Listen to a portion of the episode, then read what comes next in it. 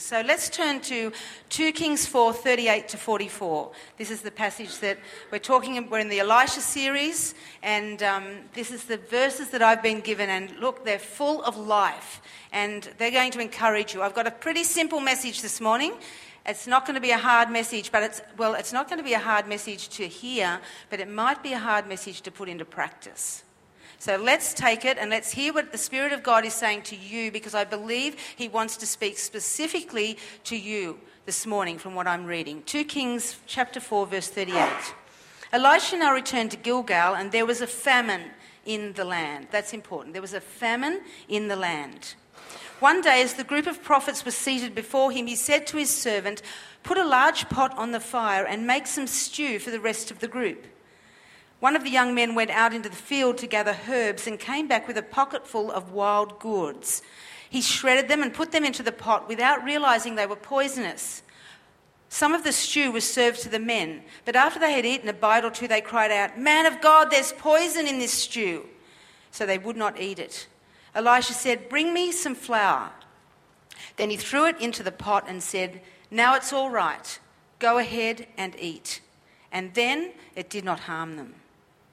One day a man from Baal-Shalisha brought the man of God a sack of fresh grain and twenty loaves of barley bread made from the first grain of his harvest. Elisha said, "Give it to the people so they can eat." "What?" his servant exclaimed. "Feed a hundred people with only this?" But Elisha repeated, "Give it to the people so they can eat, for this is what the Lord says, everyone will eat and there will be some left over." And when they gave it to the people, there was plenty for all and some left over, just as the Lord had promised. So if we look back at the beginning of verse thirty-eight, it says there was a famine in the land. And in this case, this famine was a shortage of food. But the definition of famine is actually broader than that.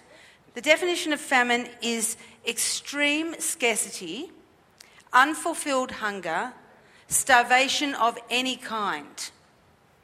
And so I guess this pretty well sums up the experience of these people. Extreme scarcity, in this case, of food. Unfulfilled hunger, they were starving, and for food. But I think that it can also sum up um, what's in our days as well as those days. And I think that the, there is a famine today. And I think that the greatest famine is one of human need.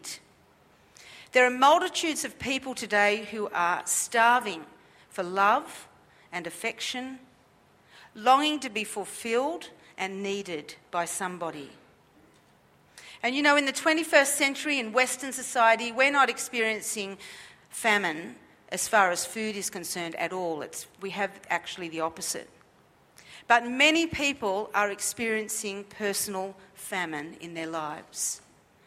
If we look to that definition, extreme scarcity, maybe of relationship, whether it be with people or with God, unfulfilled hunger. How many people have this emptiness within them and they're striving to fill it? Unfortunately, not with the right things. Starvation of any kind. And the thing that came to me, the question that really, as I read this, and I was, this is a couple of weeks ago, where I was, I was overseas, and I just stopped and I thought, I need to hear from God about what you want me to say for this uh, message.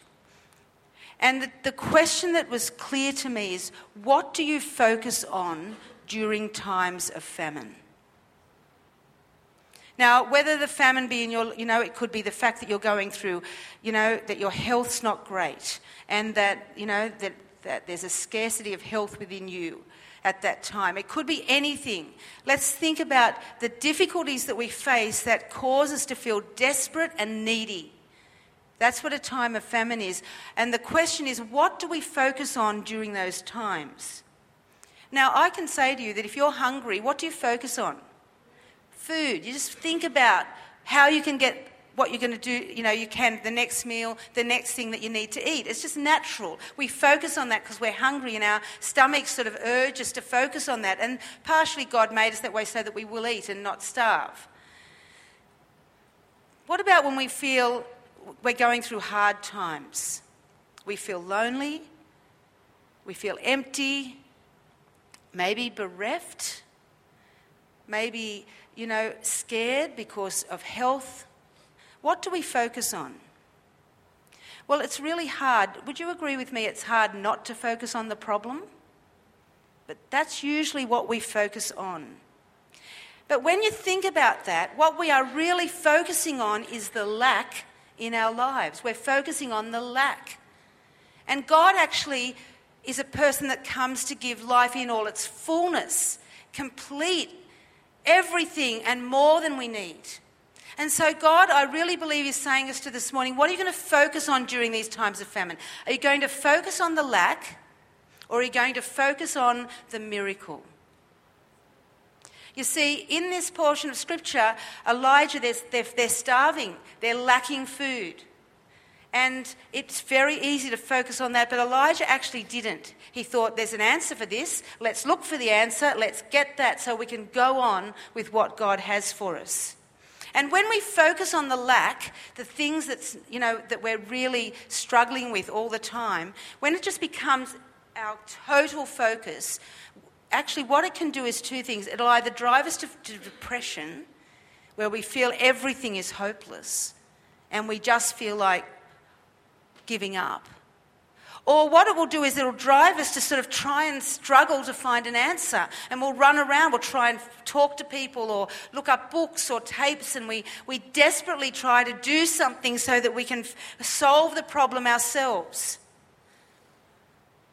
But, you know, when that happens, our famine will actually get greater. It'll become greater than what it was. And, you know, what we expect during times of famine is actually expressed in how we talk. Stop and listen to yourself. What we say is what we expect. People say, I'm having a bad day. What else would you expect given my circumstances? Or, things always go wrong for me. I never, and so on. Or, I'm just waiting for the next bad report from the doctor. People begin, like people express by what they say, and you have to listen to yourself sometimes to, to realise that you're actually expressing and focusing on the lack in your life. So, focusing on the lack is one way can, we can approach our famine that we may be experiencing. And what will happen? It will lead to hopelessness and despair because there's no answer in the lack. The alternative is to look for the miracle during times of famine, as Elisha did. And what that really means is that we're looking for God in the situation. Expect God to be God. He is awesome. He is powerful. He is supernatural. This is our God, the same today as he was in Elisha's day and will be tomorrow and forever. So let's just quickly look at these two miracles. Miracle one was during the famine, Elisha comes to the college of prophets. There's about a hundred of them gathered together, and he's there to teach. And he realises that they're starving.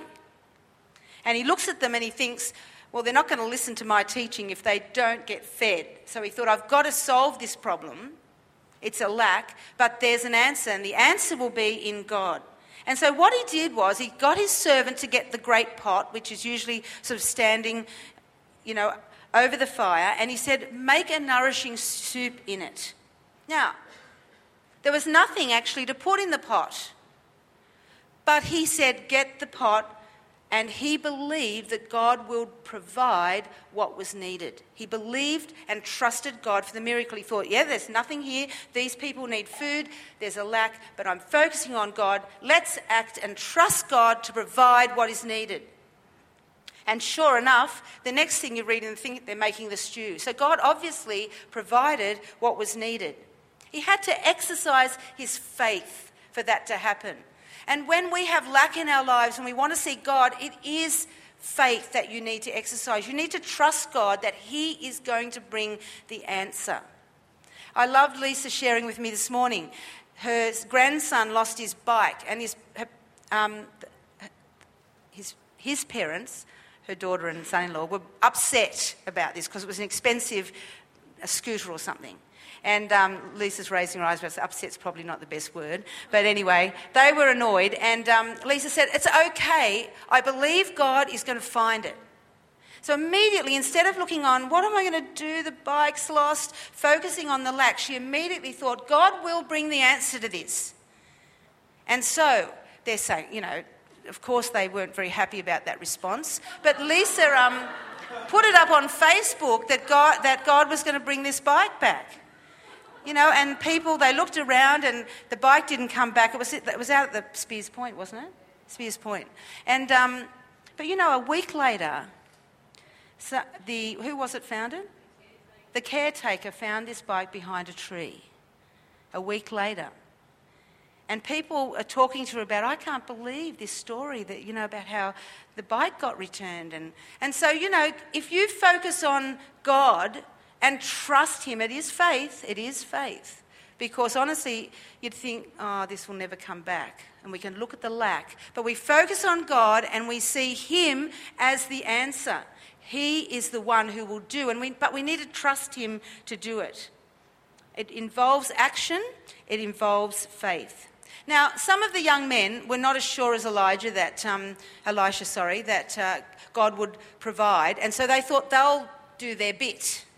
And that's sometimes what happens. We tend to sort of think, well, I'm, I'm not going to wait for God to do this. I'll go and do my bit. Um, I'll figure something out. Not saying that we don't be, we don't um, have things to do, but we've got to make sure that's what God wants us to do and not w- what we think. And so they raced out and looked for something out in the field to get, and they grabbed these wild gourds, which are like cucumbers, and brought them back in and chopped them up and threw them in the stew, but they were poisonous. And, of course, we know that they were actually very bitter too, so that was good because the taste made people realise there was something wrong. And um, so immediately they, they couldn't eat, and so Elisha needed another way to try and solve the problem. And so he said, bring me some flour, and he grabbed a handful of flour and threw it into the pot, and what was poison porridge suddenly became succulent stew. And um, everybody was happy to eat it, and they were well fed and able to listen to Elisha's teaching from that time on. It's interesting, isn't it? It's just flour that he threw in there. And, you know, God can take just everyday things and use them miraculously in our life. It's not always the most, like something's going to come, you know, whizzing out of nowhere. It's if something, you know, like out of Aliens. It's just the everyday God takes and uses in our lives to do supernatural things. Look for it. Look for it. Look for what God wants to do. And so, you know, Elisha's teaching to these prophets is clear. He's saying, Baal may look attractive, things of the world may look attractive, but they're poison to the mind and soul. These cucumbers may have looked fine to bring in and put in the stew, but they're actually poison to the mind and soul. We've got to be careful we don't grab onto things of the world to try and feed our soul, because they're going to be poison to us. The other thing is, he said that, you know, if you don't stir God's truth into what you're doing, your, into your ministry, then it's not going to make the difference that is needed. It needs God's truth to be stirred in to the melting pot of society so that healing and nourishment can satisfy hungry souls. And they're so, people are so desperate and need it, and we need to make sure that in our conversations and in our relationships with people outside of, of um, connections with as Christians, that we make sure that we stir God's truth into our conversations so they hear it and that their souls can be healed and nourished. But another important thing out of this lesson is that you can see in this in this miracle that that man, I don't think that young man really was trying to poison the prophets. I don't think that he was intentionally trying to do the wrong thing. I think he was trying to help, but he made a mistake. But through this, you know, then Elijah throws a flower in and everything's okay. And through this, it's showing that God not only forgives our sins, but he redeems our mistakes. Now, that's an encouragement, isn't it? Because we're human and we make mistakes. But if our heart is for God and we're after him, God will not only forgive us, but he will redeem our mistakes. He transforms them with a generous handful of his amazing grace. And as a result of that, that young man's efforts, which were sort of in the, you know, um, through Elisha were turned for good, God's glory could be seen. And if we allow God to be working in our hearts and in our lives, and even if we make mistakes and we are going after God, then, then trust him. He will turn it around and it will be for his glory, not for ours, for his. And we need to make sure that if we do make mistakes, we repent, we confess, and then we allow God to do his work in us. Because I believe that mistakes are learning opportunities. I think that I'm sure that after that experience, that young man was a better cook after that time. He would have been more careful about his ingredients. I think that every time he saw that wild gourd, that he would make sure that he would never touch that again. And he would also remember about the miracle that Elisha had done by putting the flour in, and that, that how God works in a way that shows his power and his grace. He would have learned a lot that through that mistake, wouldn't he? But also his mistake was an opportunity for God to providentially work all things for good. You know, this story is one of Elisha's great miracles.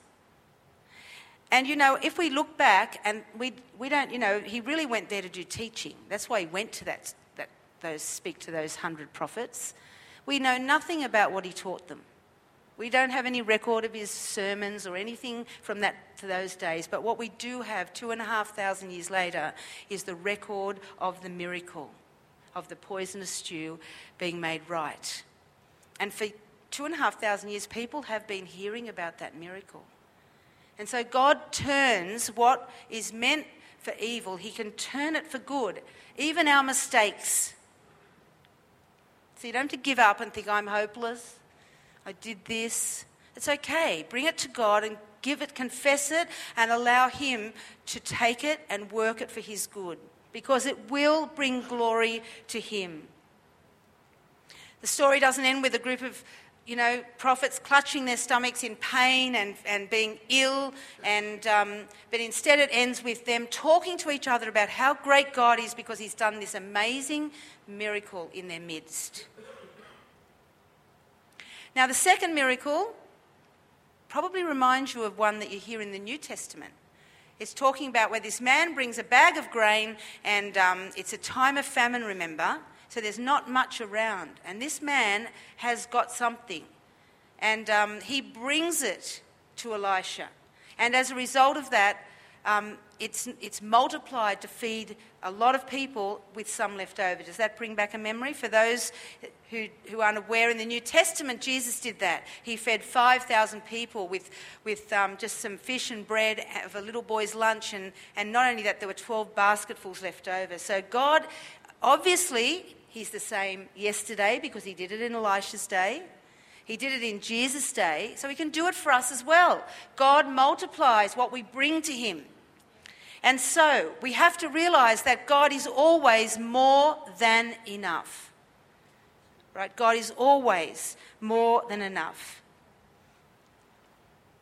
If we look at this um, story, the gift itself was this bag of grain.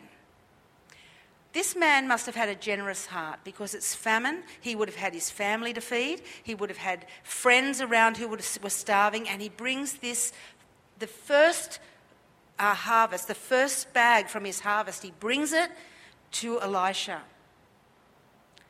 And that would mean also that he was willing to trust God. Because honestly, if you, if you're starving and you've got some food, the natural thing is to particularly to feed your family first. But he actually took his first fruits to Elisha, to the prophet. And that meant that he was trusting God, that even although there was short supply, that God would look after him. The other thing is that it's his best. It's his best offering. It's his first and his best that he takes to Elisha. And I think this teaches us some good lessons. Firstly, that in the midst of hard times, the appropriate response to God is to give. Now, that's a hard one, because you might think, I don't have much to give. I, I haven't got much. You know, I don't get much in my pay packet. How can I give a tithe to God? There's just not enough to go around. But actually, there is, because God is a God of more than enough. God is a God who multiplies at, with some left over, always. He's the same yesterday, today, and tomorrow. I can promise you that. Over and over again, I've seen that in my own life, where I think there's not enough. I step out and act, and God always supplies, always, with more than enough. But you can't do this, you can't do this if your focus is on your lack. If your focus is on what you don't have, you're never going to give, because you'll always be thinking, I have to keep this just in case. I can't let go of this. So you've got to focus on God. You've got to focus on Him, who He is, and what He can supply in your life to be able to give in the hard times. It also shows to me that this man obviously had been blessed because he had a bag of grain, but we are blessed to be a blessing. We are not blessed to keep things to ourselves. We are blessed to, to share with others. And if we are greedy and if we are selfish and we keep things to ourselves, I can tell you the blessing will soon go. But you, you are, if you are blessed and you give, you will find the blessing will keep flowing. It will be un, it will be limitless. And that's just, I don't, I can't explain that, but it's true. And I'm sure many of you here this morning would give testimony to that.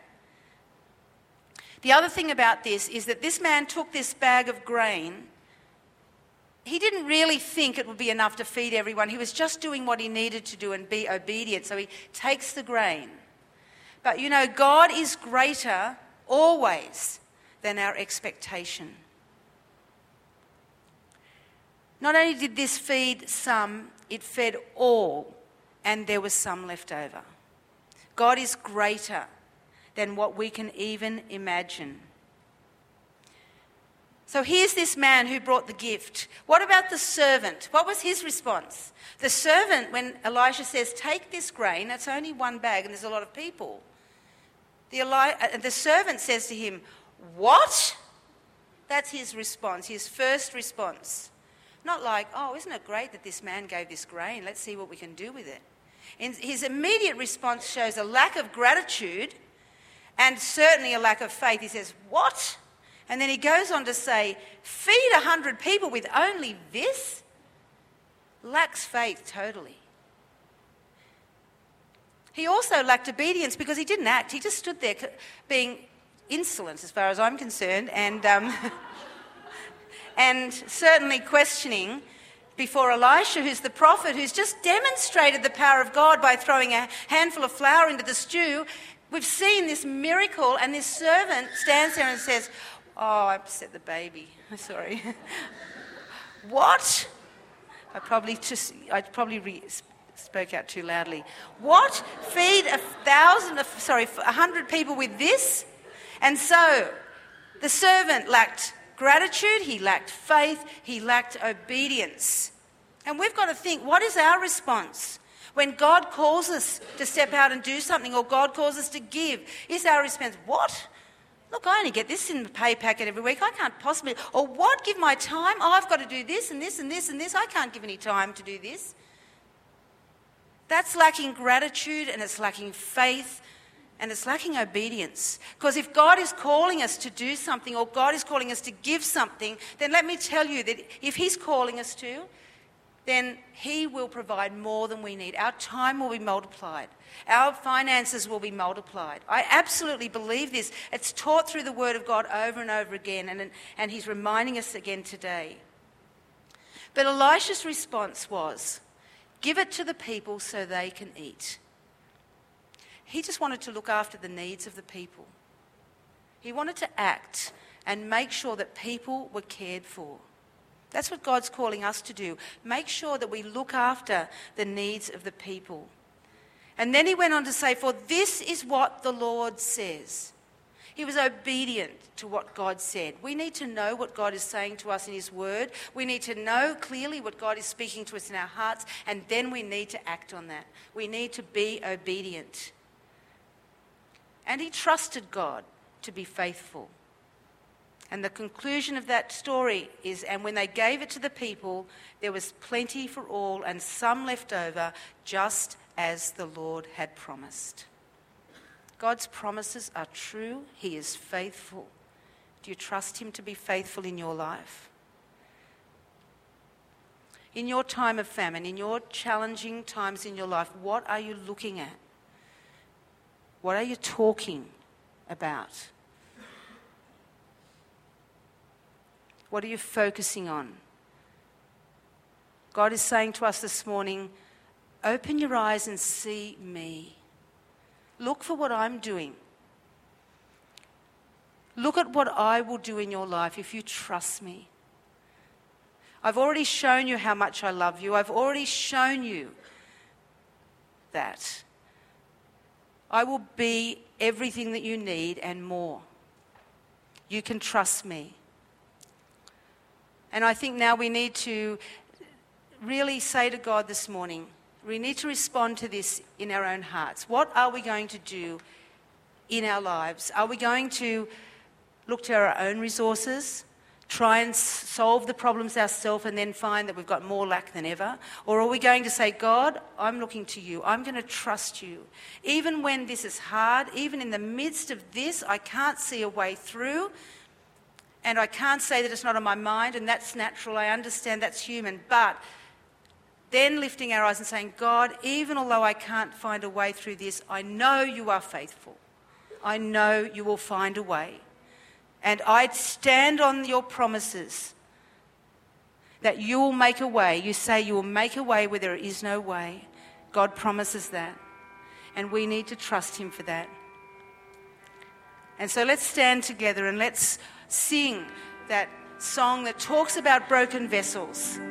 But it says, I can see you now. I'm opening my eyes, God. I am declaring that I look to you and you alone. You are the answer.